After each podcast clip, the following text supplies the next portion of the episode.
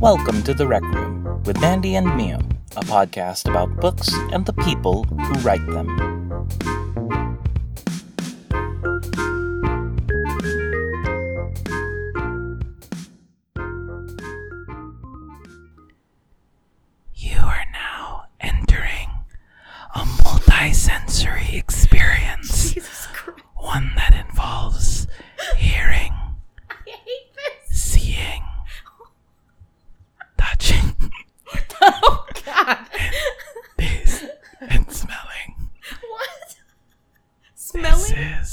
Podcast called I- The Rec Room with Mandy and Mio. and I, I have a new die. mic. I genuinely wish for this episode to end already. Whew, it feels I so this. good Does to it? have a new microphone that uh, Okay. does not uh, mess anything up Well, good at for the you. very top, at the Yeah. very top of the episode. I know. Setup took uh significantly less time than it usually did. Yeah, but um, hey, look, uh, we now have uh, sibling mics. I do, we do. We do have the same We type do of mic have now, so sibling mics. everything is just gonna go smoothly from here on out. I hope you are not gonna do that forever because I swear to God we're gonna quit. I'm gonna quit. Room. You're gonna you're gonna ASMR the intro. Oh no, okay, okay. Oh, no, it's fine. Okay, I I was kidding with you guys. So this is a die. podcast. I'm gonna do the real intro now. This is a podcast called The Rec Room Mhm. with Mandy and Mio, where we ask the question: When does a writer's work become required reading? In each episode, we take popular authors of the day and review each entry in their bibliographies to see just how close these writers get to the sweet spot between mainstream breakout success and traditional literary sensibility. My name is Mio And I'm Mandy. and we are talking about the books of Zadie Smith. So Yes, last sir. week we talked about White Teeth, her breakout novel, her debut, Mhm. and how it just like caught the literary world by storm, uh, and Mhm. how it even caused a stir among uh, literary critics. Critics, right? Yeah. Uh, we Yeah, were talking about how White Teeth um, was at the forefront of this emerging trend called hysterical realism or hysterical literature, uh, and it was seen as like very much an offshoot of like postmodern trends, which like in retrospect, like I think twenty years on, that's not not as much the case now. Like even now, I think I've been looking online. Like hysterical realism is seen more as like an offshoot of realism still, or Yeah. modernism still, rather than postmodernism. Mhm. Um, but in any case, s coming from White Teeth, uh, Zadie Smith then moved on to her second novel, uh, which she published in 2002, so two years after White Teeth. And uh, this novel was entitled The Autograph Man, which we have read. And you. s- yes, so I promise we read it. We all read. right, okay, okay, okay. I'm gonna say it up front. Like Zadie Smith is an incredibly popular author. A lot of people uh, know her, like are fans of her, like religiously followed her work.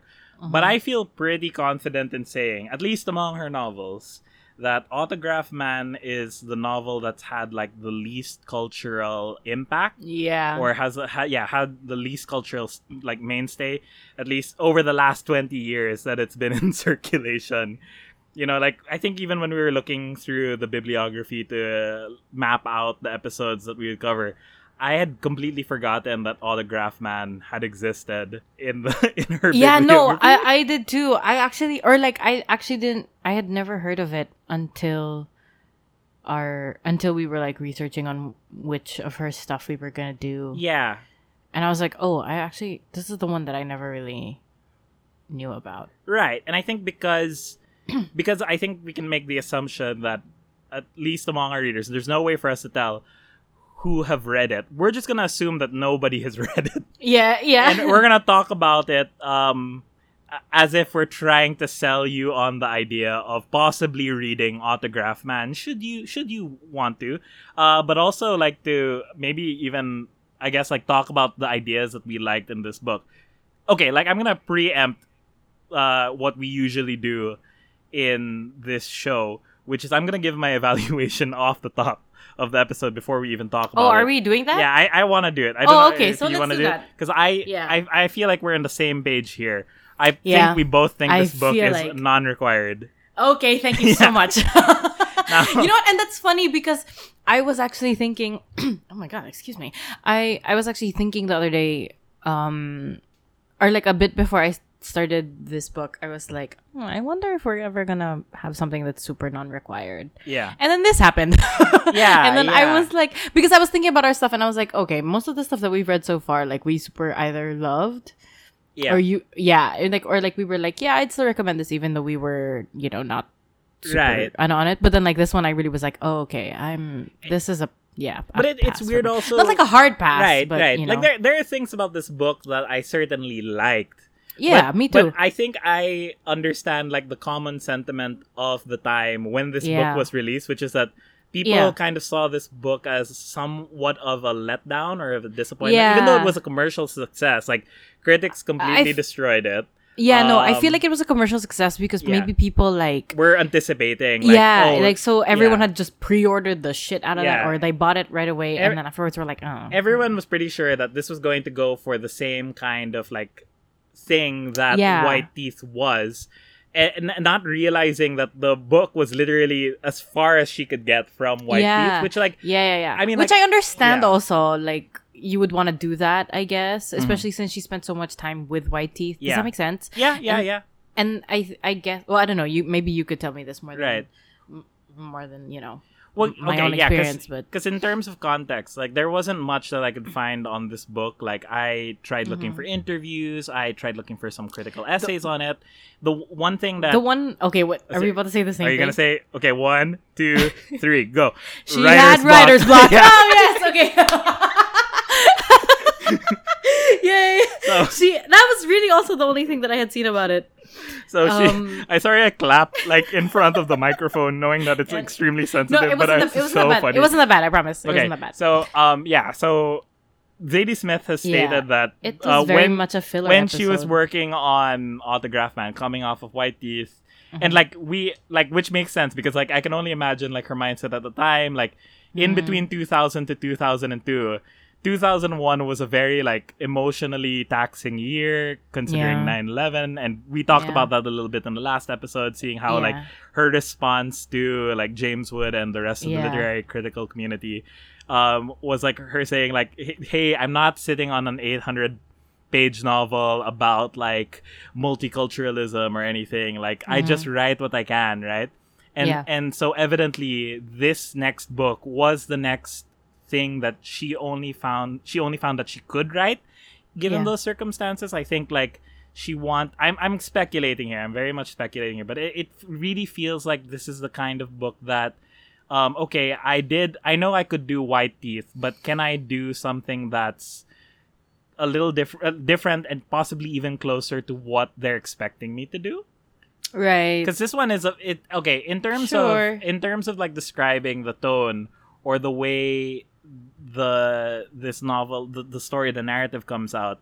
this is a novel where um instead of like focusing on the idiosyncrasies or the minutia or the interesting details of people's lives Mhm, she's very focused on one set of characters mhm. and then she kind of sets them all up within the first few chapters and then she just stays with them the whole way through Yeah. you know yeah. she never she never introduces anyone in like the Yeah. l- except for, may- for except for the maybe for the exception of one character but like otherwise the rest yeah. of the cast is Are like you thinking about up Honey? yeah basically Yeah, but then even then, like she's introduced in part one. right right wait So where was she introduced in part one because i was trying to track that when they Uh, brought because her up Because um he talks about when he's talking about uh, there's a part where he's looking at his emails.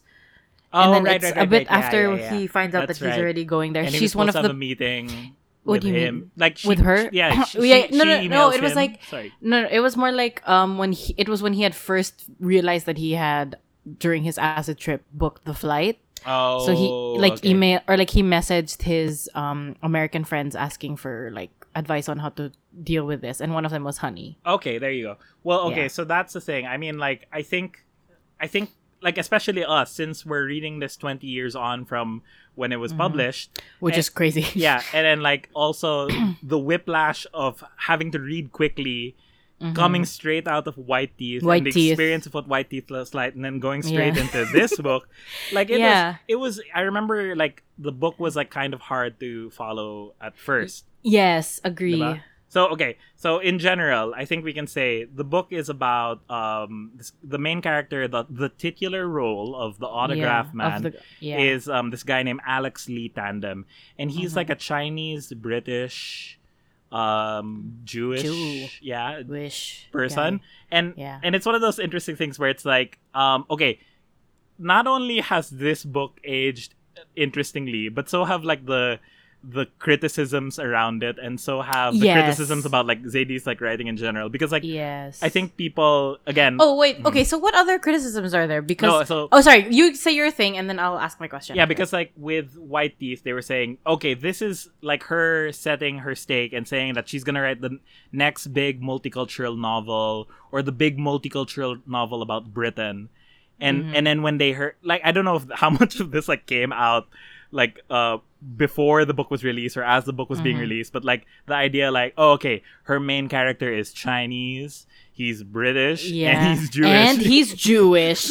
like, she was like, yeah, We're gonna- do all of that. we're gonna go as far as we can like uh, just put them all there but Yeah. um but this book isn't really like that concerned with i think the chinese and the british parts it's very yeah, much it's concerned so with the Jewish. jewish it's so Jewish, and we are not yeah Jewish we're people. not we're not jewish but at all. like, and like I yeah I feel like I learned new things because of this. You know what I mean? But then Yeah. also like or like uh, you know, it touches on stuff that you generally right know about in like culture when when you have Jewish characters and right stuff. i mean like for us like we're we're both people who have grown up in a country where judaism was not like very culturally we have a popular. very small yeah it's it's it's pretty Jewish much catholicism. Yeah. and, And then, like- islam Yeah. and like born again like you can probably count with two fingers how many uh, Right, but- like um you know, what do you call them? Um Yeah, but otherwise, like the cultural reach of Judaism is very Is it's not small, it's very yeah. weak here. Um, so for us, I think we both like felt like as we were reading this novel, either we had to get through context what mhm. the practices or what the rituals were, or what, the, what were the what were the ceremonies that they were performing, the rites they were performing. yeah. But then otherwise, like, and this is, I think, the first thing I should say I really liked about this book is that um, its its main concern and the implication that this was the only thing Zadie could have written at the time coming out of White Teeth is that she wanted to write a a novel that was about about um, the uh, I'm gonna get like really like philosophical here, but the Yeah. abstract nature of relationships, Yeah. Right? Okay, yes. And like even like going as far as taking that to the abstract nature of a relationship Religion? with God, yeah. Okay. Um, and relating that sense of an abstract nature with someone invisible. The afterlife? to, oh, okay. No, to to fame, to celebrity. yeah. Like the idea of Yeah. like the first part of the book is very Okay. much focused on like closeness Mhm.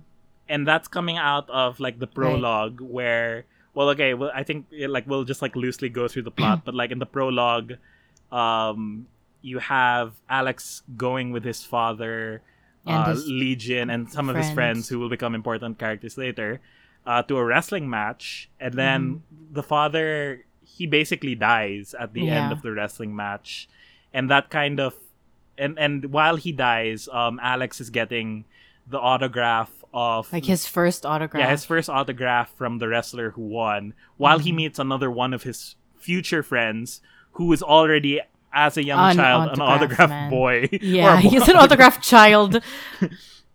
yeah, so like, like r- right away, you get the sense that oh, okay, this relationship is kind of like the underlying focus of this entire novel, um, and like which, which you know, I mean, like it's bookmarked by the death of the father and then the end of the book is like the memorial service of the father commemorating him on his like 15th death anniversary i Mhm. think and then all throughout you have this uh sense that alex is afraid to go through the ceremony and first he does it with this sense He- of like hesitance. Like I, I'm Yeah. kind of I don't really believe in religion, so this is not for me. I I don't think it will do anything. But then he like, still, what's the point? but then he still very much carries talismans of belief. Like Mhm. towards the end of the book, it's revealed that he's been holding on to this money note that uh, uh, basically Oh a no, money he. bill. But it's in the he. It's mentioned in the beginning also. Yeah, yeah. The one that but- from his dad. Yeah, yeah. The the, the no, so, not the. yeah. As in like in part one. Yeah, no. Oh no, no. But the in the prologue, didn't the dad give him The- and the- the two yeah. other kids the money bill with their names written on it? Yes, And and, then- in part one, there's a moment where he looks at it when he first wakes up. Right, right, right, right, right. Okay. That's like the first time I think Yeah. since then, and then maybe the second time is towards the end. towards the end. So he's Yeah, like yeah. holding on to these talent talismans that kind of anchor him to different people in his life. Mm-hmm. Whether they're people like his father who he's like close to and he knows or has wanted to know in spite of his Mm-hmm. Or absence. Yeah, or celebrities like his most uh, like his favorite um Favorite actress, actress. is this like older actress named Kitty Alexander who like she so I, I this is the one where I really was like unsure about where where this book was going because Yeah. this book uh, has something for uh, I guess like Asians or for Chinese people that uh that like basically Kitty Alexander she's like somewhat Russian she has she has like a She's Russian American Italian. I remember Yeah, at one point yeah. that's how he describes her. but then for some reason her most popular film or the film that he loves her for is a film know where she a basically film where did she is yellow face. face. Yeah, she yellow face so hard in this freaking movie. yeah like the and then like the way that they and like I remember when he was describing when he said the title of the film. Yeah. I was like, I was right. like oh no And the title of the film is the, be- the title of the film is the girl from Peking yeah. And then I was like, there's no way that they got a real girl from Peking for this. And then And it then, turns like, out to be her. And the then the, but the cover- cover, yeah, yeah. I'm gonna I'm gonna do it. Can I do it, please? Yeah, yeah, go, And go, so go. the way that the cover is described to look like is that she is on on one side of the cover it's her um in a cheongsam or like for like non-asian listeners that's usually like the traditional chinese um modern dress from like the, the Yeah. f- i know that that came around in the 1900s and then she has her hair up and stuff and then her eyes are apparently taped like up tape, yeah. or something. Yeah, and then like he says, like he describes it. He's like, she's meant to look like me, uh. but I know she's not. No. And then the the other half of it is her later on in like Western clothing, and she looks like I guess less like a girl from Peking. Right. And then he says that that's basically the whole plot of the movie is her Yeah. going from Peking to the West, which is essentially how a lot of movies back then were. But then Yeah. also, or like actually up to now. which, Let's No, be real. Yeah, which like And- I, mean like in a sense Yeah. like that's also like I guess the story of like or like one of his connection points with his father because wasn't the dad also like a first Mm-hmm. He was generation an immig- immigrant? Yeah, he went Right. to boarding school in Right, England. right, right, right. And then just lived there his So whole life. And he changed their name, yeah. and his Yeah, name used to be Tan, and then he changed it to Tandem. Which uh Which you know like yeah. but also like considering like if we know the Filipino Chinese Filipino community that's also very common like the Yeah. Oh yeah, yeah, names yeah. No, but then make, like, for a them, man, they couldn't. Or I don't know. My Lawless joke. I'm so sorry to everybody. My Lawless joke is that you have to combine as many as possible to make a whole ass name, Lolo, or like a whole ass. I know because his his best friend's name is um. Oh my god! What the hell was his? Tanwatko. So he was like, "That's three names. It's Tan, Wat, and Ko."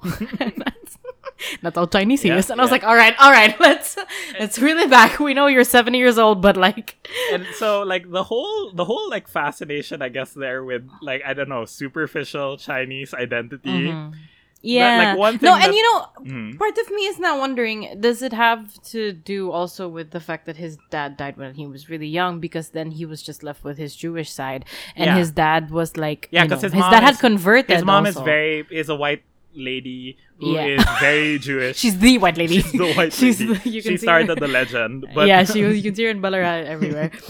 anyway, um, but she she I mean Baleta, like not Ju- Ballarat. Sorry. wait but she was like Jew- she's jewish and so he Yeah. basically grew up with that jewish side Yeah. now now there's that one aspect because i think you're onto something there but then that totally throws me off when we get to the other group of people that yeah, yeah, Zadie like his friends. No, no. There's another group of people that Zadie Smith is like weirdly fascinated with in this book. And that's like short New people. Yorkers? Oh, sure. Yeah. Oh, whatever. Like, yeah. Okay.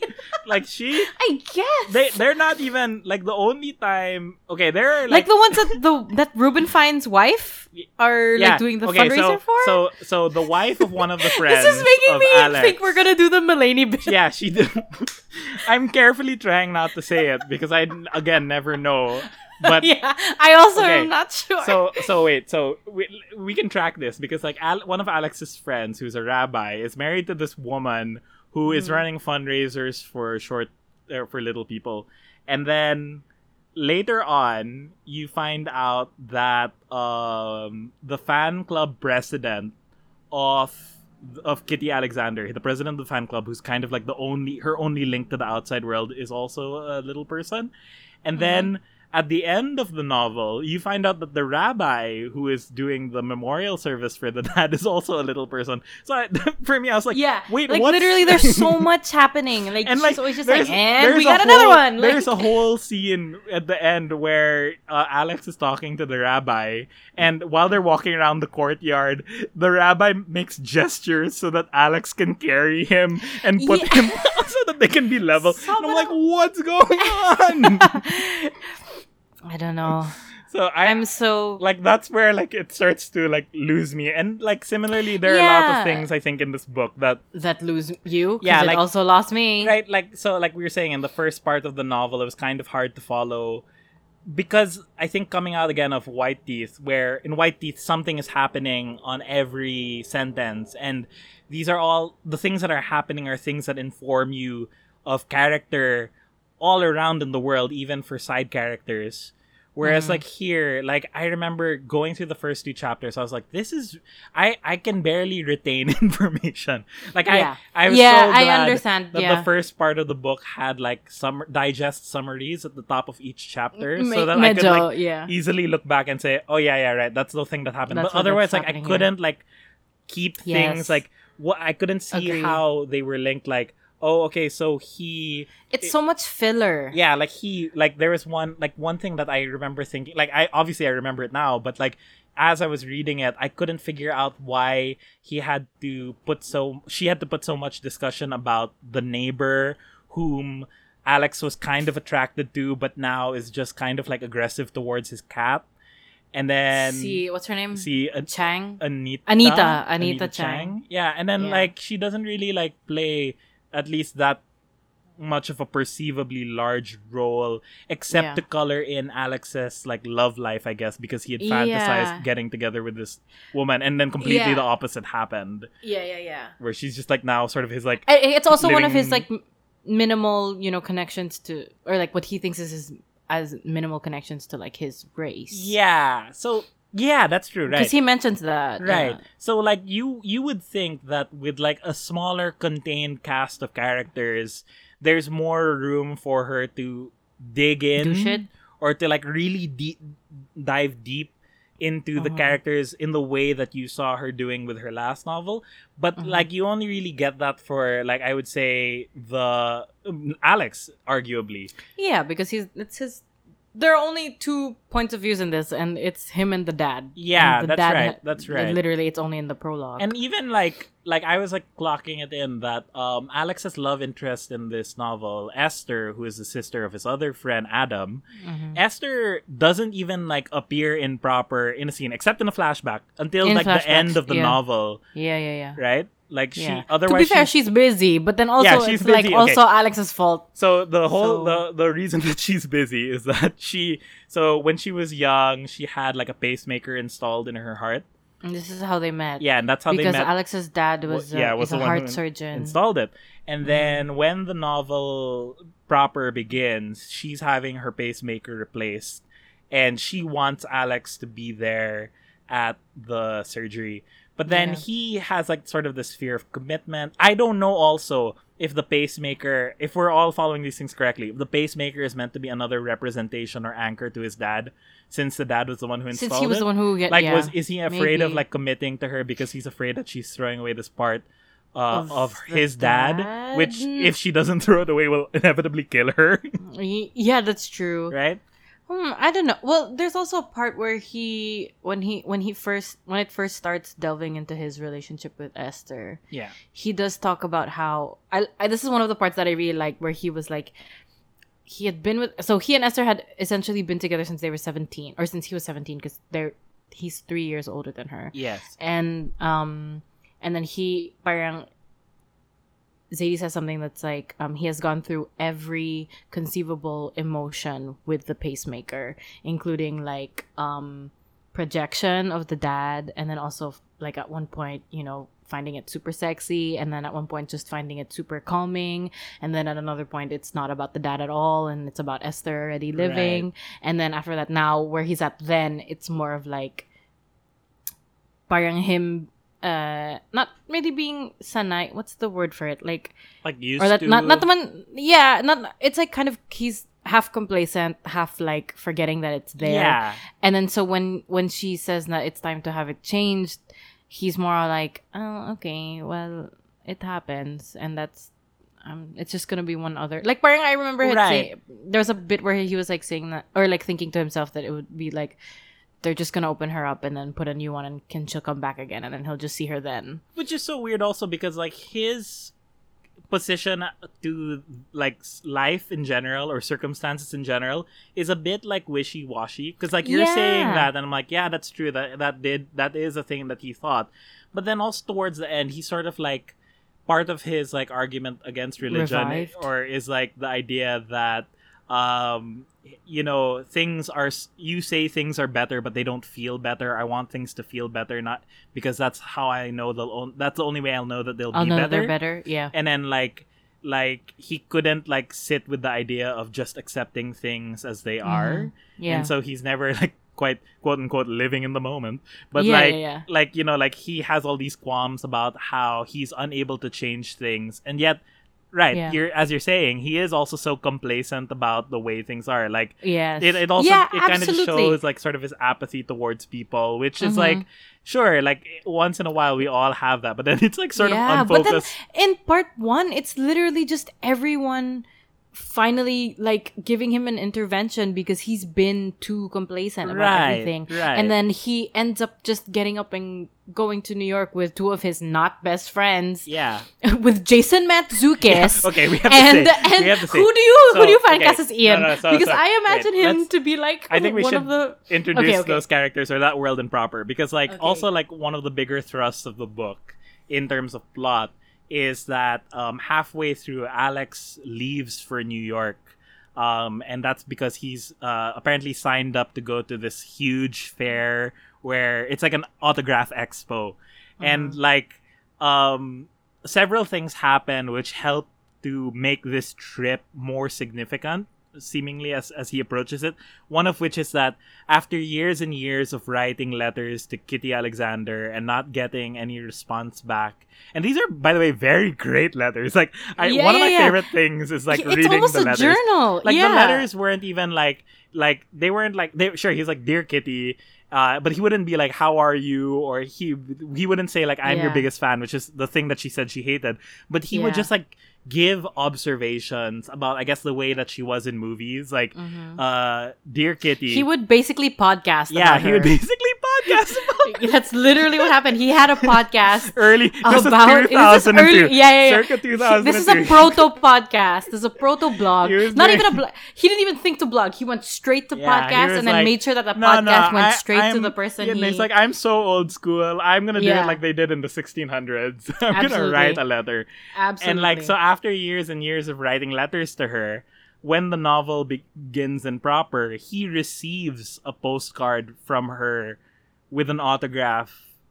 Uh, and he- is like unsure how he got it. He's like, yeah, yeah. for the first part of the novel, Yeah. he comes out of like a high, and he's like really oh, I have like, something to say about that. Okay. yeah, where it seems like he received He had an acid God. trip. Yeah, He had like a huge acid trip, and and, and and the weird thing is like everyone in his like cadre of friends all claim to have seen him like magically like conjure the autograph as if from nowhere. Like he just walked into the kitchen when he came back out, he's was already like, holding it. What's up, guys? Guess what? so so it was like weirder for the longest time. But then towards the end of the first part, he, he it's it's discovered that Kitty actually sent him uh, those autographs on Yes. purpose, which means that she does know about him. Yes. so, like- and she sends a secondary one Right, right. Just to like towards the end of part. One. Yeah, and then like her notepad is like to what's his name? Alex. To Alex. Finally, love Kitty or something like that. Right, right. It was so nice. And then honestly, uh, part of me was like, this could end here. yeah, this could honestly end here. but like like it's the thing that motivates him to when he gets to New York to go Yeah. seek her out. Now you were saying Yeah. there was a thing that you were gonna say about the acid trip. I want to talk about that first before we move on to New York. But what were you gonna say about the acid trip? Oh no, I can't remember. No, It's go. Say, your thing and maybe I'll. autograph.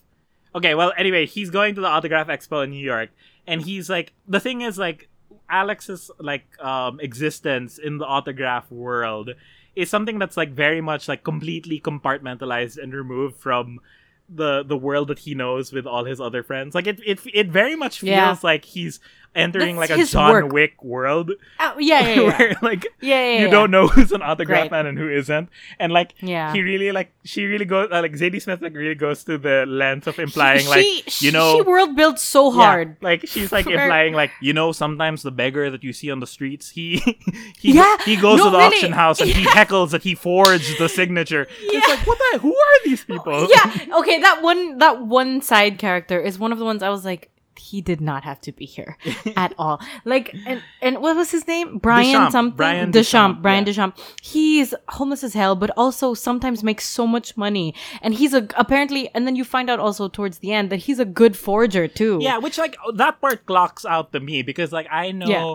well, like when I was in college, like I, I was really interested in art forgery as a topic. Oh, that's so I would like true. You were, I yeah, would I read a lot about it, and then like I'd find that a lot of it was like situated in like both like in places of poverty, but also like the links to the criminal underworld and like them taking advantage of poor people Mm-hmm. Poor to just people like for doing yeah it. to make like Yeah. forgeries just so that they Yeah, can make yeah. the money and it was one of those things where it's like that part checks out so i guess like when she was doing research into this world there's a part of her that felt obligated to uh, like i guess like include that side but even Yeah. then like there's there's hardly there are hardly any criminal also- elements or criminal underworld elements yes. in this Yeah, yeah, yeah. book except just for the forgeries like and like the most and also noting that like some that Alex almost got caught right one time because he also had sold a rich person a forgery and But- that person buys from him yeah. all the time and it was one of those things i don't know i was just like so what's the But even then, yeah, because like even even the stakes for the forgeries are low. You- 'Cause it's like yes, okay, what that's if you what buy, I was trying to say. Yeah, what if you buy a forgery? Yeah. and it's like, oh, you bought a forgery. That's Yeah.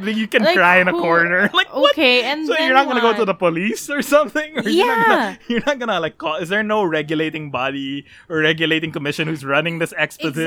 Exactly. I think the only thing then the, the, there's not even like some sense of like you could get your license Yeah. like taken from you. Like not even like I re- Yeah. like remember even see B- Boot that one yet another side character Yeah, who who's is an like- autograph girl. Yeah, but she's like Um, sort of like the other like side love interest of Just of- Alex, yeah. who works in another.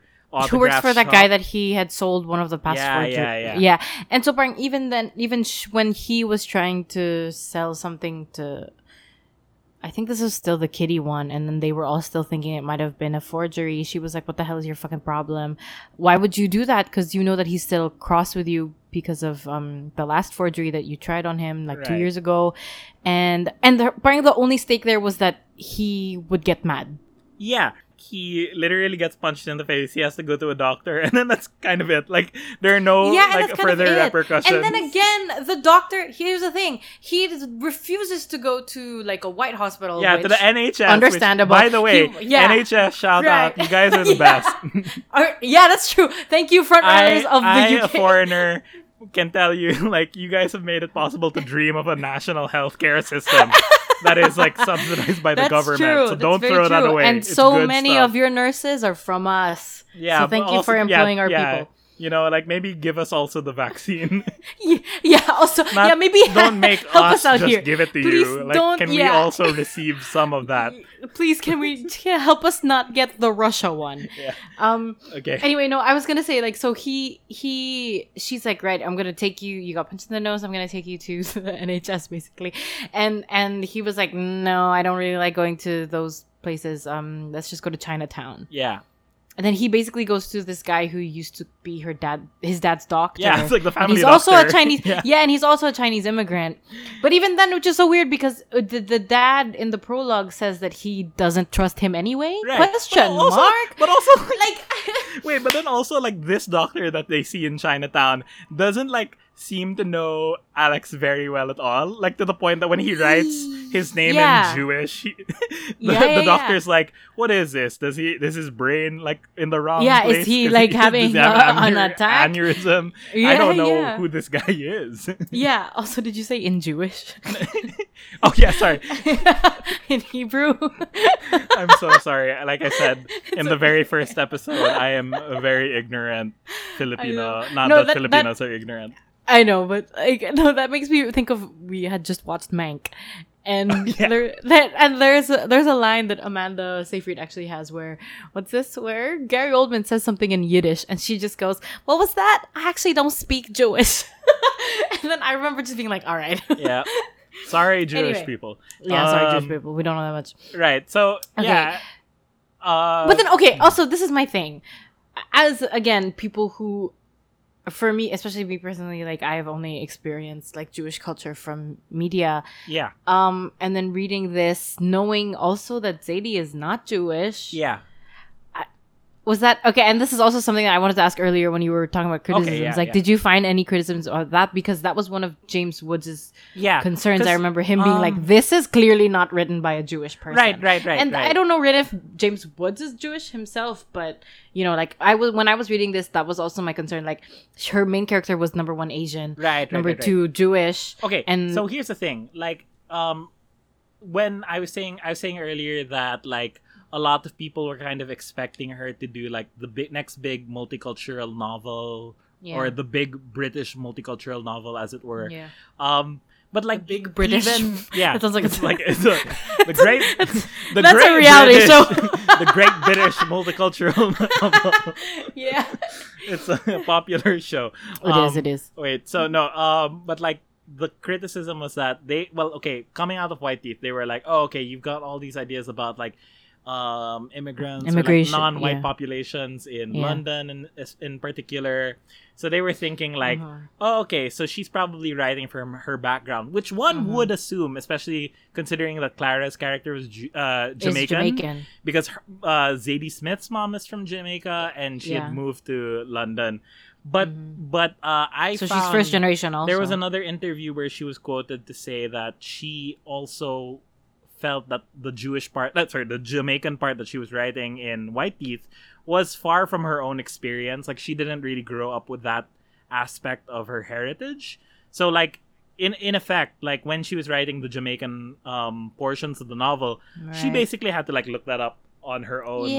like from from like total ignorance Yeah, yeah. which means like the scope in which she was writing um white teeth was coming out of all these observations of people around her but not coming from her own like sort of personal experience per se Yeah. so whatever it must have been in uh, autograph man that appealed to her i think I, I can only possibly think started from that very abstract notion of like okay well you know you know how celebrities are now the new religion what's up with that i i, I believe What's up like with- that's my what's best up with bet. that? yeah that's my best bet on what Right. drew her to this novel but then like i don't know that's why i really cannot put my finger on why she picked or why she decided like we're gonna make the main character to- Chinese.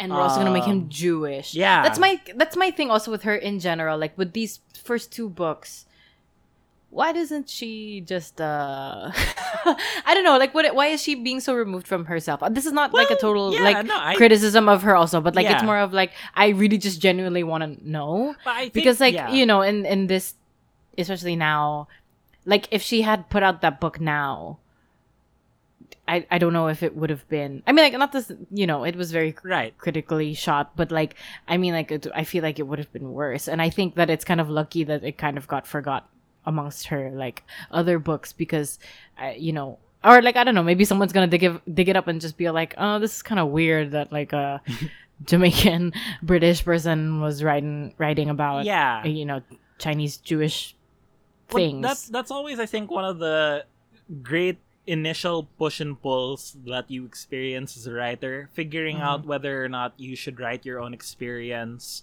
or if you should try to write as far away from your experience as possible. Like Right. like um like okay, like if writers for example were to write their experience per se, then literally all novels would be about writers or about yeah, novelists, yeah. right? Yeah. But so there's already that one degree of removal. But then it's Yeah. figuring out how much work you have to do to make it obvious that the book is not just about yourself, but thinking deeply Yeah. about certain things about the world that Things, people can relate to.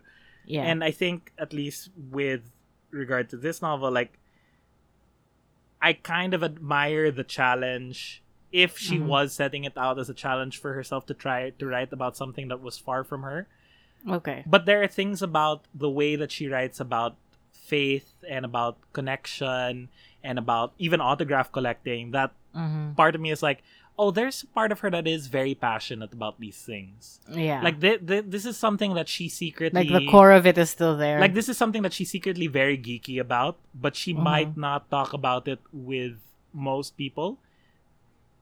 You know? Right, You know, right, yeah. No, yeah, okay, and I think it makes sense also because remember how before we were saying that she she grew up wanting to be in musical theater and Yeah. that she almost studied tap and stuff. So maybe Yeah. like that could be part of it. Like and she, we know she- that from Swing Time, she had also gotten it out from the movie that was also called Swing Time, and it was also Yes. about dance. So she had Yeah, clearly yeah, yeah. watched a lot of movies growing up as a child. old golden age stuff, Yeah. siguro. Yeah, Okay, well, yeah, that makes sense. yeah. So I, I, I, there's a part of me that kind of admires. There's some, there's a secret ambition to this book that Mm. um I think is not apparent when you're coming straight out of White Teeth and you're Yeah. seeing how ambitious that book is, and you're like, oh, why didn't she just do that again? And Yeah. I, and I, for what it's worth, uh, even though we haven't really started on the next few books, I feel like the next few books are a return to that, and NW in particular Mhm. is supposed to be, I think, her most ambitious novel Right. uh, in terms of like form, and that's the one where she really goes like postmodern and everything. Yeah. So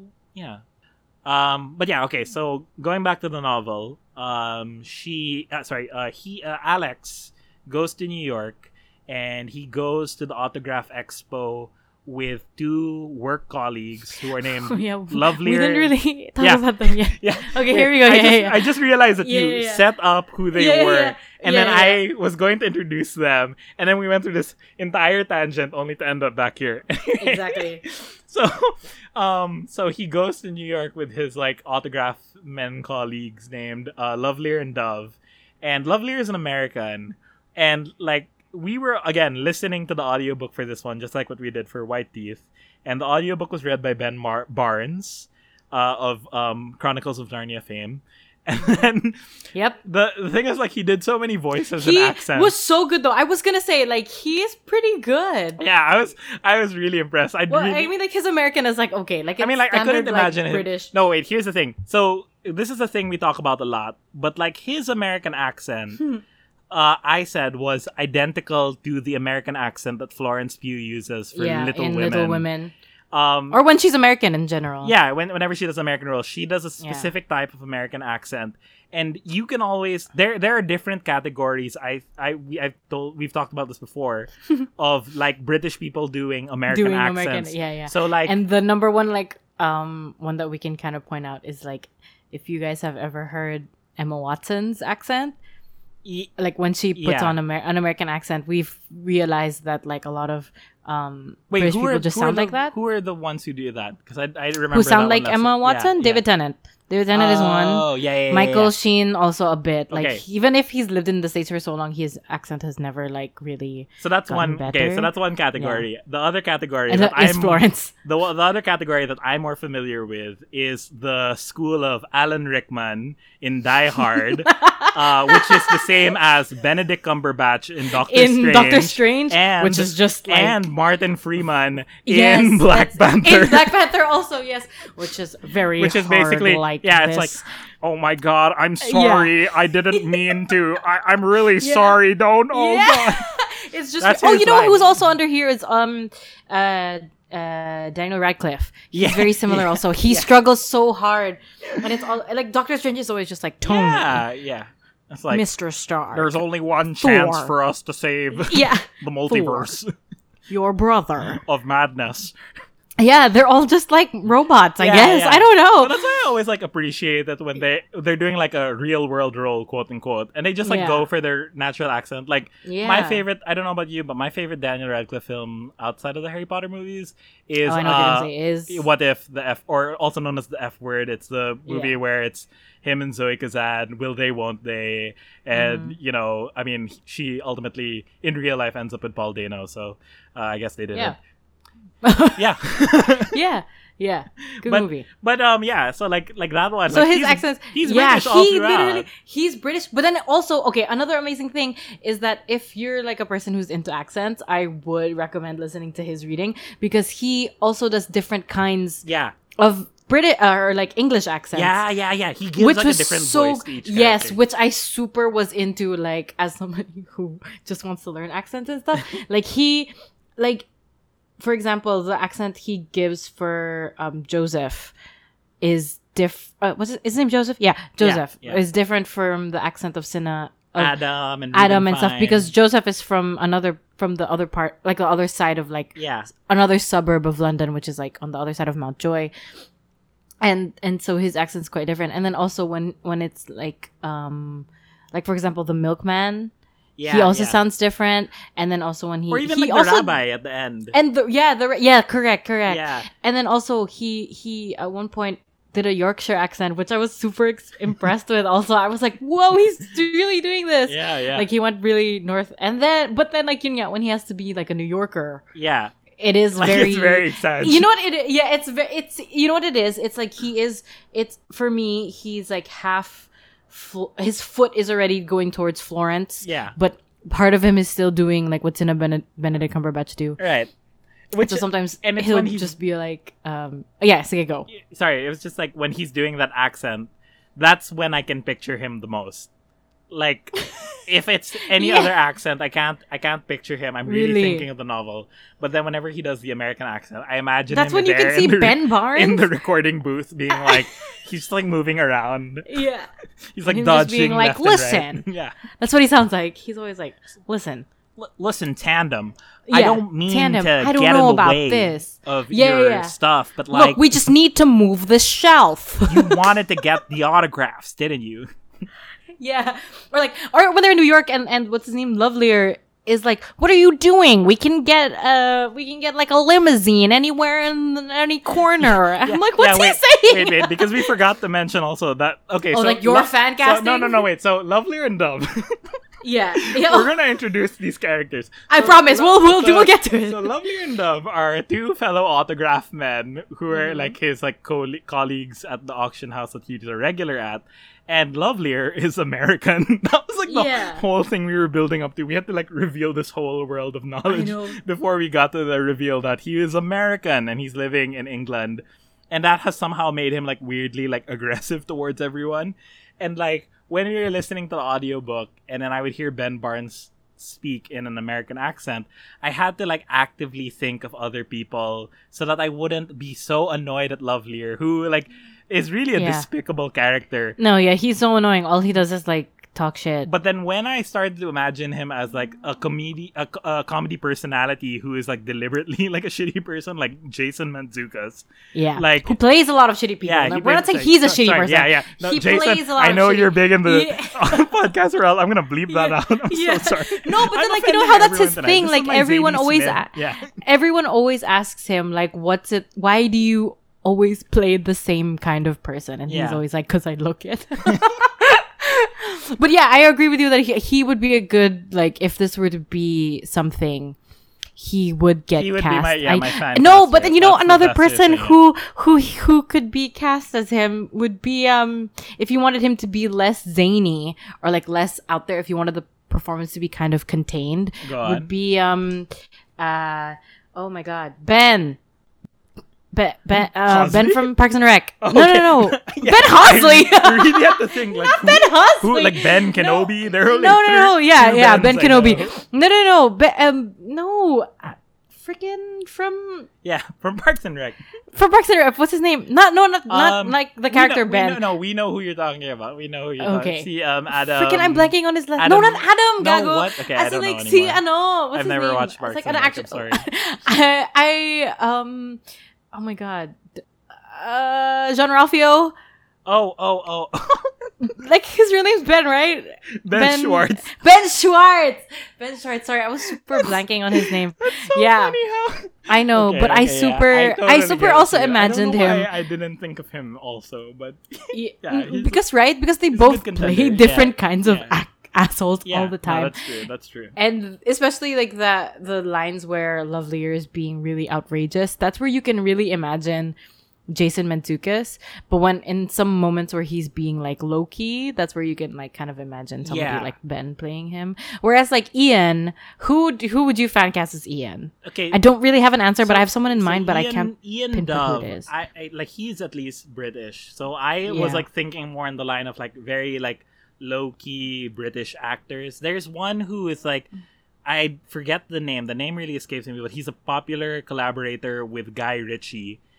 So like, just pick any Jude Law. Ju- no, just like pick any non-menacing but also like not leading man type characters from. What movies has he Guy been in? All of Guy Ritchie stuff?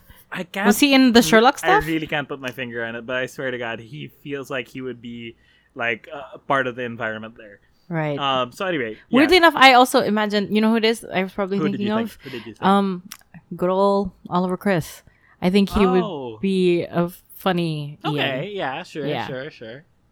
I. Okay, who would no, you fan cast in general? no, Let's just like, do this. Okay. No. So so oh, I think Ollie Oliver Chris.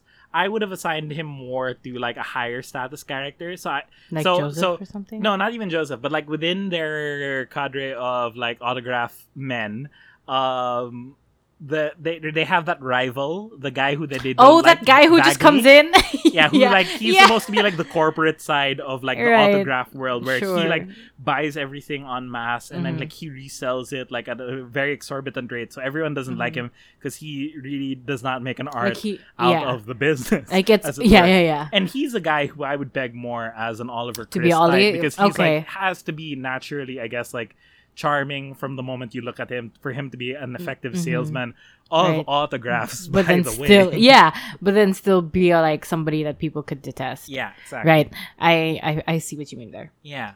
So he goes. So they they all go to the autograph expo in New York, and like right away, um, Alex wants to set out on his agenda, figuring out where Kitty lives, because even though he's gotten the autographs from her, she didn't include any return address, and so really the only lead he has is the address of the fan club president, who we've mentioned earlier, uh, whose name is Max. Yes. Max. I just remember that his first name's Max, and then um, Max is supposedly his nemesis. Like he can already tell that he and Max are like diametrically opposed.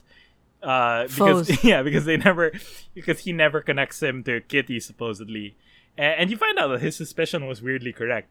Um, but like soon wh- while he's in New York, he follows through with his meeting with Honey. We were saying that Mhm. he had been exchanging emails with this contact named Honey, uh, who was going to like sell or exchange like um, autographs with him.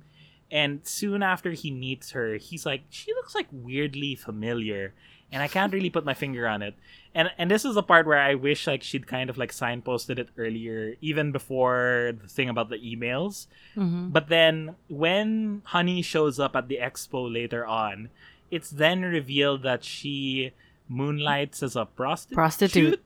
And Yeah. she was like recently involved in this very huge public scandal, which has now somewhat elevated her to the status of celebrity in the Mhm. autograph world. And so when she shows up, literally everyone recognizes her, and they have to be the ones to tell Alex, like, dude, that's like Honey Smith or Honey Richardson. I, I, I don't know why was she like using a sy- She pseudonym has. or I think Richardson was her name for like Autograph World, Uh, okay. and then Smith is like her prostitute name or something. Right. So they were saying like, yeah, dude, that's the guy. Yeah, I mean, like that's the that's the prostitute who like she recently got involved with that politician, Yeah. and that's when he was like, oh yeah, that's why she's familiar. But then she's also like, in a way, like she has somewhat slightly obsessive tendencies where like when Alex first arrives at the hotel and he checks, he finds out he already has messages on his voicemail.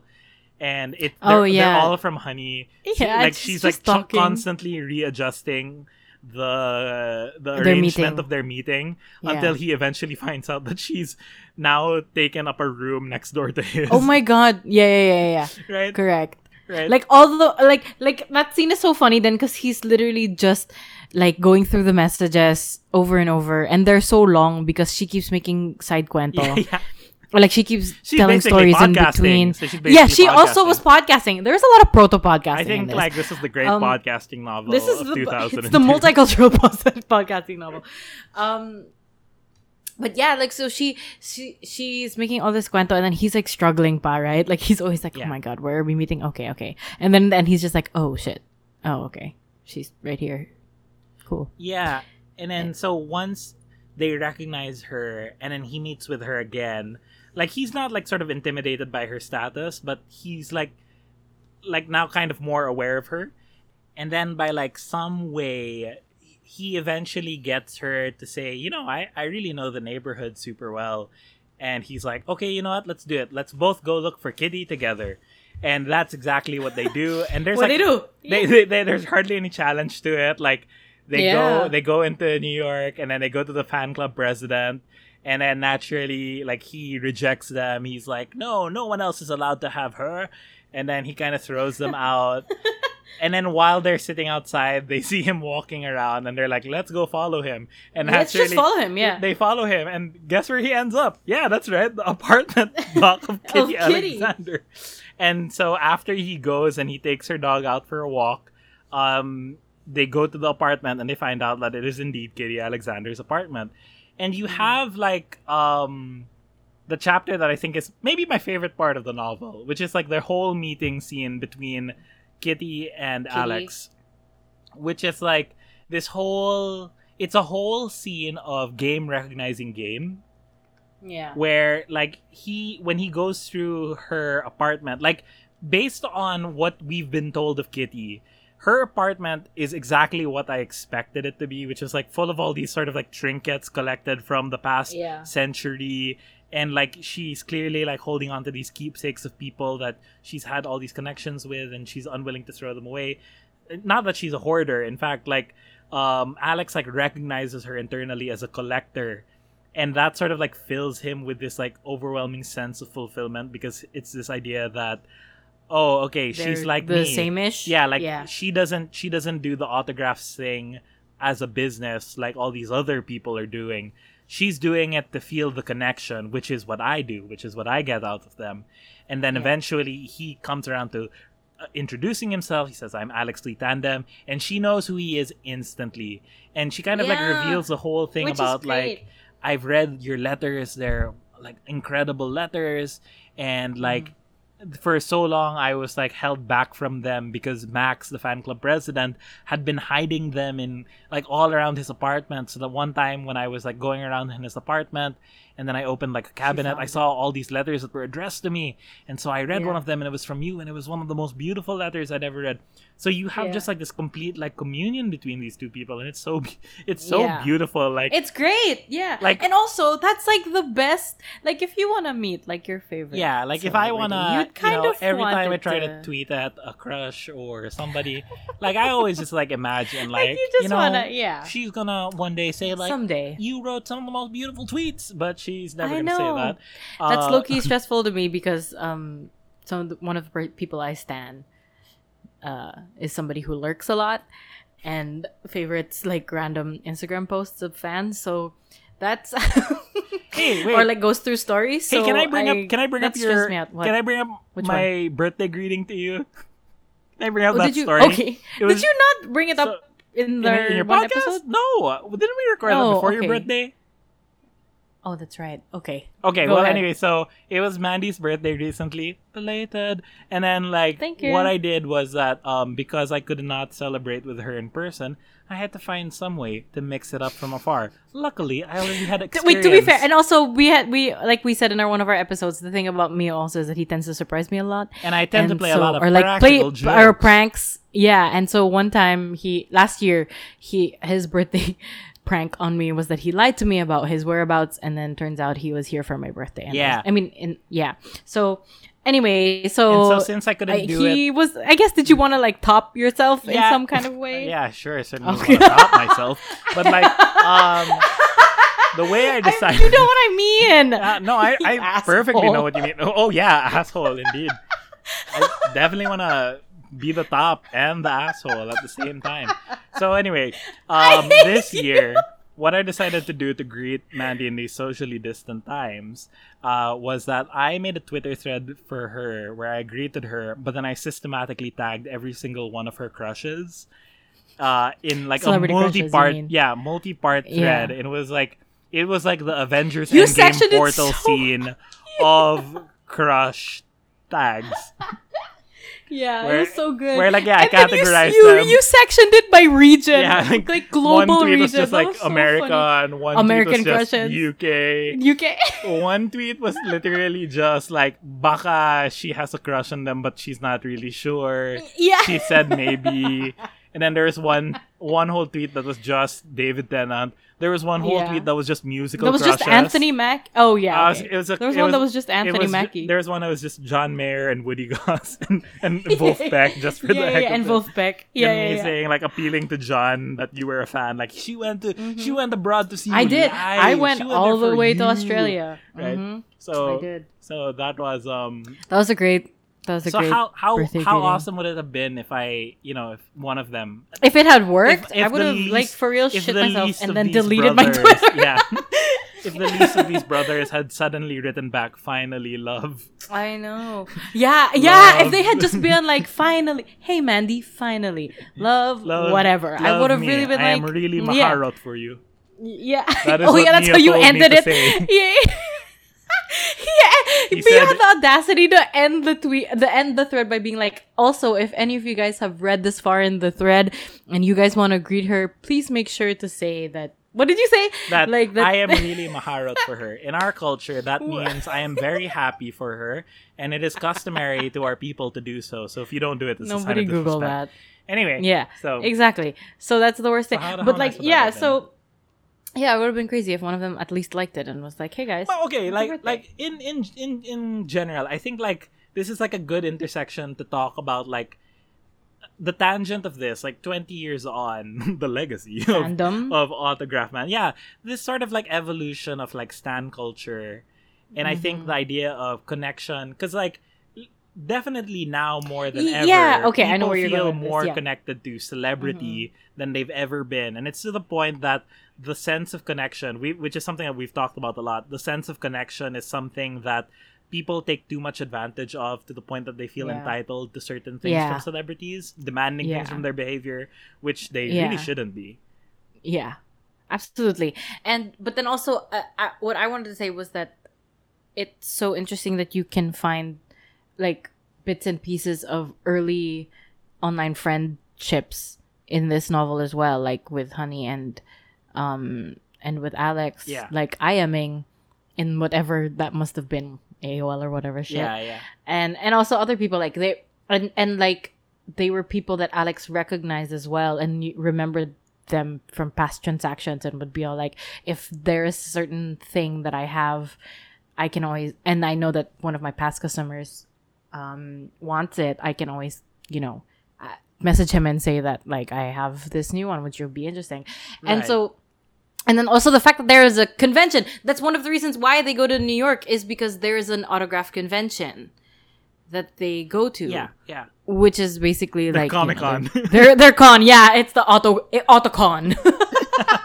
is how they should have named it. Wait, the can, autocon. wait, can you imagine what the Ugh. wait? I remember though, like in the book, she was saying like there there were certain a- like he landmark moments. pa. No, but there were like certain like landmark things to see. Like oh, there these are the guys who apparently were the ones who dropped the atomic bombs in World War II. Yes, you can meet yeah, them in person. yeah, yeah. They were like a You weird can- number amount like, of Nazi memorabilia. Yeah. But yeah. then, like, but like you know, like I was like thinking, what are the other ways they could do? Like, what's their Hall H going to look like? It's like, oh, Hall H. it's like, guys, today we have a big Hall surprise H. for you. We're I gonna know. show you. Or like what's their investor meeting? You know what i mean? Like Yeah. what's their what's their big announcement that they're gonna make? Yeah, it's like- and like this an year we're gonna focus on it's like an interview post-war movies yeah with the guy who owned the tissue that was yeah. like no and but they even have that thing where there was that one guy who has the autograph of almost every person who's ever like worked with yeah elvis. yeah yeah like even like he's so- the one maid, so the maid after her, a driver, like one guy who made so a sandwich. It. okay yeah that So- one that yeah, one but then like over. also but like also how different is that from what we have today like really no, exactly, exactly. Like you could like I sometimes still think about this one. Um, cele- like it's it's you know the thing about autograph the, the the thing that they were saying about autographs also is that the value also depends on who it goes through yeah or or um how often that person has autographs Yeah. or like e- even if it's a person like for the Elvis dude that was like the extreme but then it would was not like there I remember him sort of mentioning that it wasn't uncommon for you to have autographs of somebody who was like a best friend of Yeah. a celebrity or something Yeah. like that and, and a really close like example that I can think of is this influent well I guess she's an influencer now or mostly a model her name is oh god i'm gonna really like bring up like my old fandom with this but like but like my one of my first fandoms ever was the jonas brothers and they had like this family friend that they um lived with or like who lived with them growing up her name was maya kibble Wait, and she's wait, half sorry. japanese And then you you were saying that you wrote a whole article about this on underdog.ph. i did Just wanted to get that that plug. clear. I have Sorry, written so about my you- past fandom. Actually, in relation to this and in relation to online, you know, like stuff, I have actually written about like my fandom days with the Jonas Brothers. Right, right, And right. how it revolved around like uh, online friendships. And you can find it on underdog, Underdog uh, PH. dot PH. But anyway, about- you can also find um some of Mio's works on there. He's written some cool oh stuff no no about movies. no enough about me but please please Oh, okay. so, so uh you're talking No, about okay, Maya. so yeah, her name was Maya Kibble, and she had grown up with the Jonas Brothers because their dads were both pastors, and then the dad had passed away when Maya was very young. She's like she should be Nick's age, and then like she, um, so the they were basically the adopted family into they they called her like the Jonas sister and stuff, and so she grew up with them and like in the background, and then eventually for college, I think she moved to Japan, which with her mom. They decided to move back there already, and weirdly enough, that's where she gets really famous there. Like she became a model, Hmm, yeah. and she became an influencer, and then in the strangest way that makes her like I suddenly became like three degrees away from no, not maybe like six degrees no, and like let's go with that phrase away from the Jonas Brothers because she married a guy who is Filipino and he is a musician here, and his barkada, like his music barkada, are people I also know. They're now since divorced, but like it's one of those fanfare things that Right. it's like I, Yeah. I could really track the degree of separation from her and me by people that I really knew personally and if I had if I were to autograph man that moment it would be really relevant because she is also somebody who has her own like you know celebrity now Yeah. but then also to like maybe old old Jonas Brothers fans they definitely still know who she is and Yeah. to have her autograph and or to be noticed by her would be really um would would still be meaningful But that it also like speaks a lot to like I mean this is something that goes without saying, but the way that that sort of evolved now, like is that even when celebrities are using social media as a way to connect with people in another way, it's not even anymore like the way that we're using it as a personal platform. It's really now just a promotional platform to the point that they have oh yes all their finstas for their real genuine stuff. But even then, it's like, Yeah. you know, what's the point? Because like you're using also Yeah. your main account to just like project this image to of yourself, pro- promotional And- stuff yeah And that's the one that supposedly is supposed to get your focus more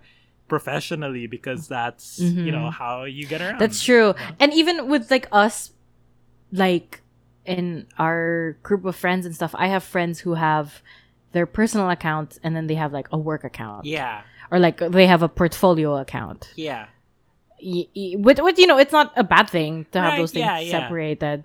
But like, um, but like yun nga, like like that whole, I guess, fanfare of it. yeah. Exactly, exactly.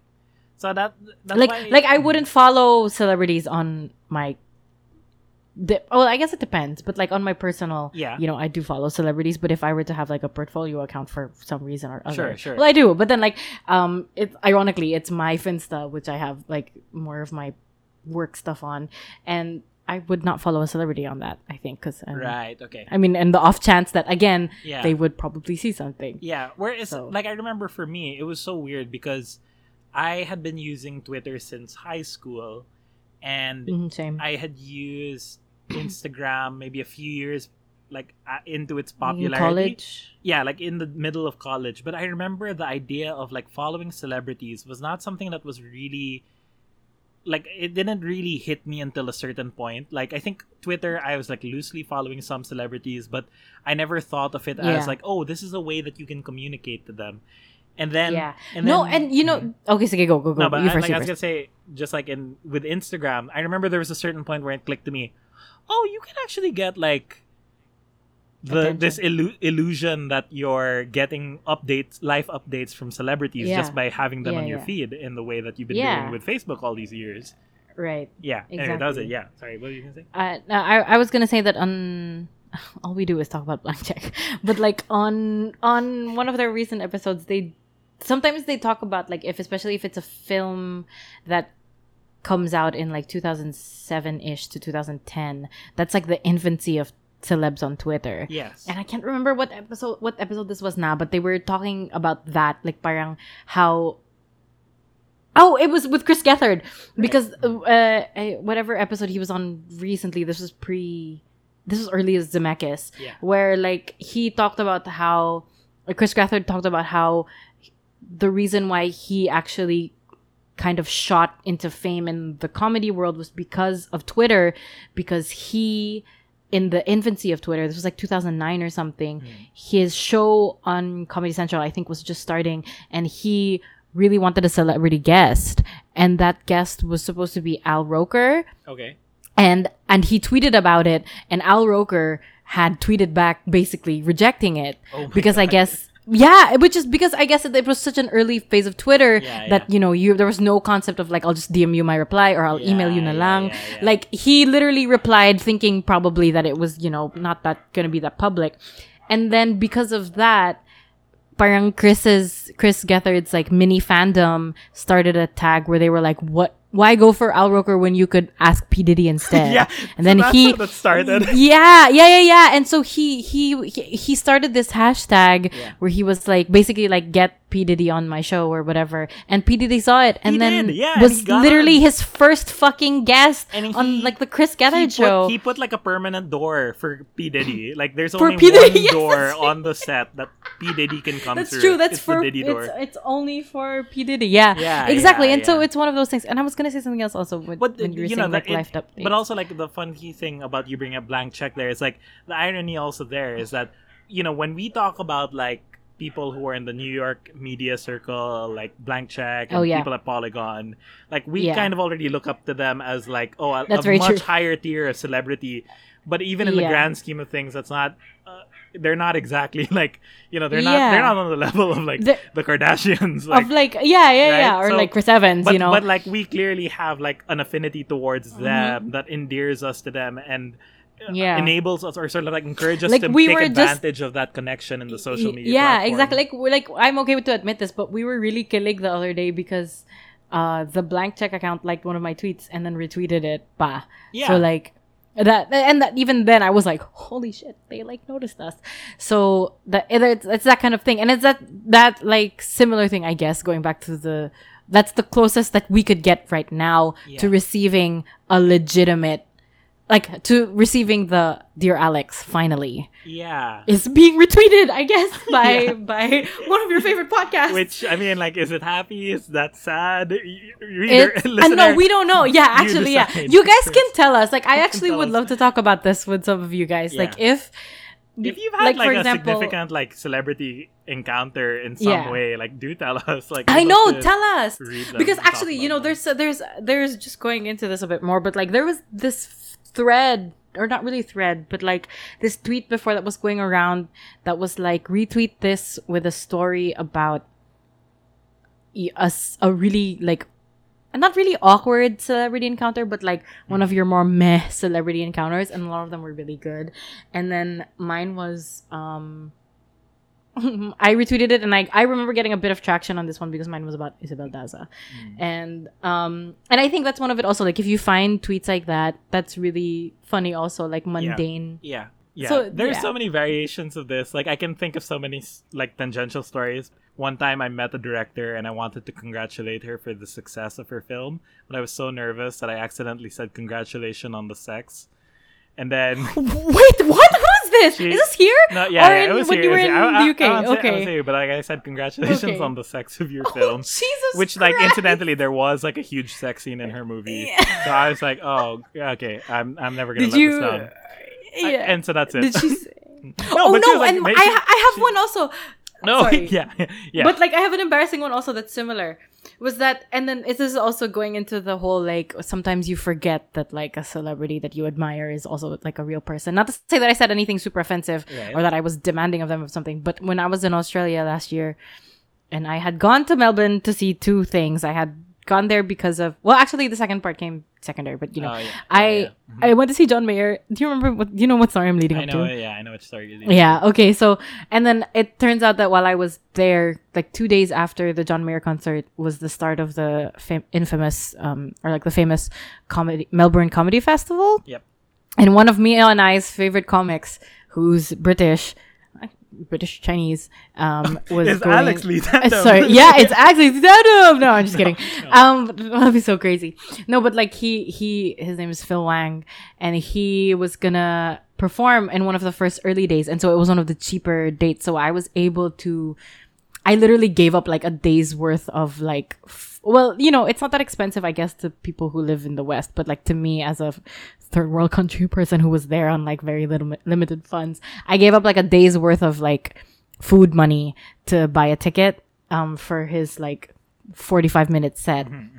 And I went and it was so good. It was so funny. But like I totally forgot that um I sometimes kind of forgot like that it was he, I was seeing him in real life. And so I did that thing. And if you know me, you will know that like some yeah, well yeah, if you listen to this podcast, every time Mio makes a joke, sometimes I yell stop. Yep. And so that kind of happened. Phil Wang was I'm- making a a joke about something. I know. I was set, at by this the freaking way. live You show, know, the, the whole and then the whole place where the Oh, premise Jesus of why you're there is to hear a person tell jokes. I know, literally. I, he had told this really great joke, and I'm pretty sure it was about Tinder or something. And then he, he, it was so funny, and I was laughing so hard, and I just went stop. And I forgot that like the space was quite small. That was it. Also, it was like a black box, you know, theater. It was really small, and so like. It was only like 10 rows of people, something like that. And so when I had said stop, he heard me and he literally stopped and said, Did somebody just say stop? And then I literally looked at him and I was like, I'm so sorry, I didn't mean it. And he he he looked at me. I forgot what he said. He made a joke about it, and I was so shy. And people were looking at me, but they were laughing, and but not like laughing at me. You know, like they were just They were like, like, "Oh, girl." like good job, good yeah, job. yeah, yeah. They were just like, "Hey, you got noticed by him, but also, are you okay?" and then I was like, "I'm really so sorry." And he was like, "Can I can I make another joke?" He looked at me. He asked me permission, and I was like, "Yeah, please do the rest of your set. I'm so sorry." And then afterwards, I had tweeted about it and then he replied to me and said oh that was you? Don't worry about it. It was actually really funny. Thanks for coming. Something like that. Like it was very sweet of him very and sweet. I, That's a um, good story. I I should look for the screen cap of that tweet and print it out. But yeah that's the closest. Again I will get to finally. Yes. Okay, so we have to move on. Um so Yes. Alex like soon like finds out that um Max has been blackmailing Kitty and like he's realizing Right. like oh Kitty is not actually having the best like kind of life situation that she could have whereas Mm. like I know that an autograph of hers is so rare that if we sold it on the market it would instantly make her thousands so he basically like eventually like he strikes up a deal with her it's like why don't you come back to London with me you said you've always wanted to see Europe again. Uh, and I know a way to get you rich that you'd be able to survive without having to rely on Max for the rest of your life. And so Yeah. they make that arrangement, and she goes with him. Um, there, there are not there's not that much else that happens. I think in New York, apart from his like kind of like like very like protracted relationship with um with Honey, which ends actually very sweetly. I think in a poignant, amicable way, where they kind of just say goodbye to each other one last time, uh, while she's like sort of approaching the zenith of her fame in a skating rink. People are like asking her for her autograph, and they kind of just skate around each other, which is really nice. Um, Yeah. And then after that, they go back to London. Is that Rockefeller Center? Would you do you I remember? would, I would think so. I would think so. Yeah. Um, okay.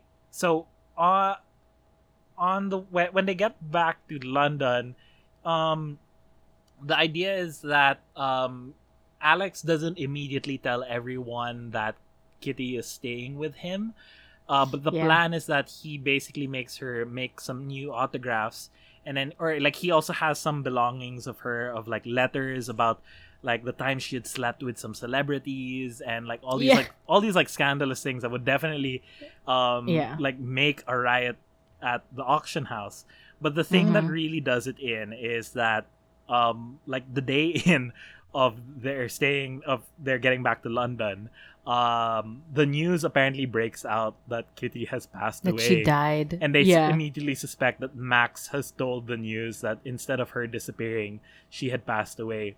And so now they have to tell Kitty and also like call the news to retract the statement and actually like say that it's alive that she's alive.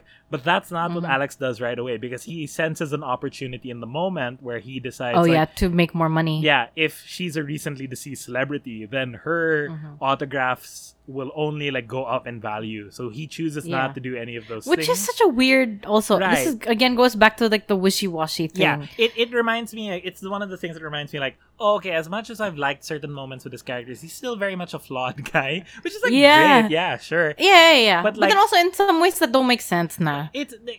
I think the thing that doesn't make sense about it is it comes in like the last third of the novel. Like it, it kicks right. off the third act of the novel in a two part novel, but it kicks off the Yeah. third act, and it makes you feel like, wait a minute, how is this supposed to be resolved? Because Yeah. like even at the end not to say that novels should necessarily have resolutions for every characters but like the part the point where you decide to end the novel there is going to be some kind of perce- perceivable change so Right. like and, and i think with alex like if there is a perceivable change i don't know if it's just in his disposition like hmm and like uh, in a way of like trying to acknowledge well change is actually in itself very difficult. The most that you can change very easily is your way of looking at the world. That's possibly what happened to him but otherwise it doesn't really like come through. Like the like the most that he can commit to changing is he decides to speak and do help out with the service uh, of his father's memorial For his dad. which yeah. he had been like reluctant to do the entire novel through because Mhm. partly because of his trauma, partly because he didn't believe in religion, and so for him, like it didn't really mean anything. Um, Yeah. So like it, these these are all things that are happening like sort of under the surface and are very subtle, but that also gets resolved like you know like, I mean like in terms of like the kitty supposedly being reported dead um Yeah. she reads about it and then she has to strike a deal with alex uh, and fortunately alex did make a big profit from the auction house like he'd made like 150 grand from her autographs and Mhm. and he gives 15 uh, 10% of that to like deschamps who is dying uh, Yeah. which is a moment that kind of fell flat for me um but then like kitty Mm-hmm. yeah, of because they kind of build that. Sorry, sorry, but then like they kind of build that some before he goes to New York. But I agree with you. Na parang the way it came around was not. I know. Yeah, and and kind of like what happens is that eh, the other thing that comes up is that Esther sort of finds out that Alex has been sleeping with Boot, and Yeah. like she doesn't leave him outright, but she, you know, he can sense that it's coming. And the book doesn't Yeah. really end with any sense of finality. Uh, as to the state Yeah, yeah, that's very true. Yeah, yeah, yeah. So, so the book is like it literally it's very open ended. Um, Yeah. where it ends with. But she's at the memorial. No, She- and then that's the thing. It's like so her, her so he while he's in New York, he misses Esther's pacemaker replacement Yeah, surgery, which is supposed to be on Sunday. So he's in New York by Friday. He's he had he misses the thing on Sunday, and then he's supposed to be back in London by Tuesday. Yeah. And then his dad's memorial is like a Thursday. Yeah. And parang by the time it's Thursday, and all of the stuff that he left behind on Friday, parang wala masyadong nangyari. Yeah. Does that make sense? Yeah. Yeah. Yeah, so I that's why I feel like when we come to an at the end of this novel, like okay because it's it's again different from like what we got in like white teeth where at least like with white teeth okay she, yeah, there was this really sense of finality. there with, there was like that. which she which she gave through that kind of flash forward but you could also tell that Mm-hmm. she wasn't interested in giving you that sense of finality because she doesn't end with the finality she ends with the open-ended Um, moment yeah. right right, right, right. and right. and like to me But then, I mean, like, but it's still like a cir- you know something that circles back. Sure, but seeing how she did it in White Teeth, I I was more excited by how she did it there. Like clearly. Oh, that's what I mean. Yeah, Yeah, sorry, yeah, that's what. I mean. Yeah, yeah, yeah. So yeah, all in all, like there was a part of me that was like when I got to the end of the book, it's like, okay, yeah, so she's sort of committing to her thesis statement about how relationships are very abstract and here you are watching all these people do gestures which you know that's the most abstract signification of their personality and their idiosyncrasies so really who's to say unless you really know who these people are what Yeah. what what's going on inside these worlds Inside, yeah. Right Yeah, but and also for me, I think I kind of wish. I think maybe, or I don't know. I could be wrong about this, but Mhm. like I think for me, would have made would have made the ending kind of tighter, yeah especially since again it was supposed to. It's about going back to the dad. Yeah. Was I if they had I guess talked about that a bit more, sure or like sure from not necessarily that specific day when he had the seizure and died, but you know, like a lot, or maybe I don't know, maybe that was her point. Na parang the, so, how the more he repressed and pushed away everything, the more that it would just gonna it was eventually just gonna come out as him being like, okay, fine, let's do this. Like I get it now. I don't know. For me, that seems really. Does that make sense? Like, parang that that whole is the sudden realization yeah yeah yeah was so biglaan in some way Yeah. for me. I, I think it's like also touching on things that we pointed out were kind of things things that didn't really work with us in White Teeth where sometimes like she kind of goes so fast by the interiority that it feels Mhm. like she is expecting you to know what's going on Oh, yes. with characters when Yeah, they make yeah, certain yeah. decisions but then it's like Yeah. I wasn't always sure if I was on the same page as her Yeah. like okay like another clear example of this was like um after the auction after he sees Deschamps and everything he decides that he doesn't want to go home and so he decides to get like really dead drunk uh at the Mhm. bar in Mountjoy Mhm. and then I don't know why he didn't want to go home Yeah, he doesn't say why because it's not like Esther was there naman. yeah yeah. And it's not like Boot was there either. Right. Like, and I- then yeah. I, I had like, like a- he and it's like, not even like I think before it they don't or was it this is a- yeah and like was it that he was guilty because of Kitty or whatever but even then like it's it's so labo. I mean, like I, I can only relate to it in terms of like the feeling of going home and then feeling like but this is already me extrapolating is is Yeah. like the feeling of going home and feeling like after a good day it's yeah it's not things are not over. Things still have to Yeah. do, go Yeah. somewhere else. So Yeah. I don't I, I almost feel like but then I, you it, don't feel that yeah exactly. It's not the same Rin because it's not like he's like oh that was a good auction. Time to get in fact- massively drunk. in fact what he says Like- this was a weird week. Yeah yeah exactly. Exactly. I don't know. Yeah. So, um, yeah, and then so it ends with the memorial service, and you, as we said, we, you just see Mhm. them doing gestures, and um, Alex is most fascinated by the people that he doesn't know. Um, and yeah, I guess that's it. and that's, that's pretty much it that's autograph man. Um, Yeah. okay, well, we've already said that this book is for us.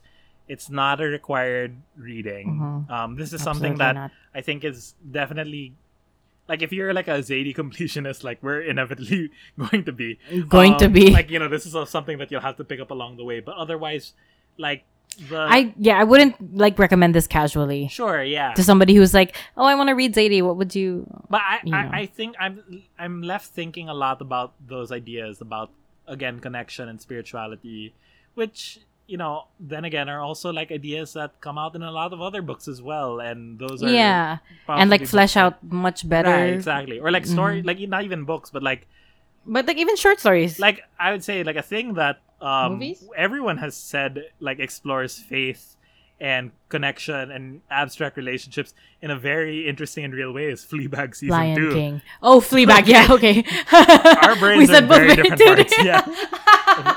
but yeah, okay, I would agree. Fleabag season two, very much so. Yeah. Um, So yeah. Agree, I yeah. Yeah. Okay. So, yeah. So we're done We're with Autograph just like- Man. We're done with Autograph Man. I think. I think we can close the book Yeah. there. Um, our next episode is supposed to. Well, okay, no. So uh, the next book we're gonna take. Are we doing announcements? Yeah, because the next book that we're supposed to be taking on is on beauty, but uh, Mm-hmm. as you can see, we're already releasing this episode halfway through the last month The of last month. 2020, which means this will be our last proper episode of 2020, but not our last episode of 2020. Is that confusing? Indeed. Yes, it was because next week we're doing. I'm just gonna say indeed again. indeed. a year ender episode where Mhm. I guess you and I can just uh, talk about how the year has been for us. I mean, like Yeah. we we we debuted this podcast like relatively late in the year, like literally the last three like months. literally October, but But um, I guess like if but we've in the way that people have been saying, like the people who have been listening to our reading break episode and say they really liked it, uh, Mhm. I think is room for us to have like another episode where it's just us and I think talking about like chilling, yeah, just like kind of like looking back, chilling like villains. Surely every podcast is doing. Is gonna be doing right? yeah. everyone's doing a Yeah, yeah. episode, right? Year Um, in review. yeah. So So next weekend we're coming out with a year-end review episode, and then in January, mid-January, we'll come back with On Beauty by Zadie Mhm. Smith. Mhm, uh, mhm, with a mhm. little That's gonna be a good one. It's gonna have a little surprise a for you. one. We have a nice Little little, surprise, little- Christmas Little, New Year little surprise. surprise. Not very little at all, but uh, but it's a Mm-hmm. little surprise. Little, little old. It's I don't know what we're doing. It's a little old surprise. All right, I don't know where we're going with this. Basta keep I'm- just like watch out for that. It's gonna be great. It's gonna be good. Okay, you, you Mm-hmm. wanna you wanna leave out on anything? Uh oh yes, I wanted to say right before we close out. Um, I realized that you and I have actually experienced, and we talked about this in one of our past episodes. Uh, a little autograph moment because you got me. Oh right, Maddie's? yeah. No, that's right. That's true. Yeah, we did Yeah, have an So we do have that experience. Yeah, I literally okay, just remember that halfway through this. Yeah. Um, but yeah, that's all I wanted to say is that if any autograph men are out there, um, Yeah, share I'm just kidding. I'm never gonna. No, I Share and tag us in your favorite like autograph, like in your auto- personal autograph moments, any celebrity encounters. yeah, that's true. had. That's true. Um, Any of you listening, if you have really good stories about celebrity encounters or um, meeting your faves, or uh, if you have autographs of people that you really admire, I'd really like to hear them. Yeah, I might share Yeah. some of mine, but on the, our social media. Oh, oh, Yeah, I'm gonna see. We'll see. Oh, you could share the one with when you met. Um. Yeah, yeah, Uh, oh, okay. I, have got a couple. Are we I've thinking of the same person? I've got a couple. Oh, So okay. anyway, Yeah, you've got a good um. Yeah, so follow us at the Req Room Pod on Instagram and Twitter. That's Req spelled R E Q. Uh, thank you all for listening. And with that, Please remember to rate, review, rate, review, and subscribe. subscribe. Send us any notes on social media if you want to say hi. We love getting your notes. And Mhm. uh, comments, DMs. It's all good. and we'll uh see you next week. Oh, we'll probably do like polls and questions. I think again, like last time. Are we doing that again? Maybe. we'll We'll decide. We'll You'll see we'll we'll think. Again, We'll talk about. follow you, us You'll see. on- You'll see. on Yeah. Instagram and Twitter just to be sure. All right. Yeah. Okay. See you guys. And as always, Oh, we're still doing that. you are now entering Oh Jesus state Christ! total What?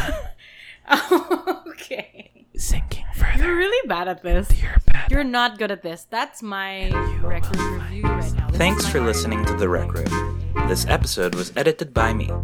Our artwork is by Mandy. Our theme song is 64 Sundays by Twin Musicom, which is licensed under a Creative Commons Attribution License. Check out more of their music at www.twinmusicom.org. For more updates on The Req Room, follow us on Instagram and Twitter at The Req Room Pod. Req spelled R E Q.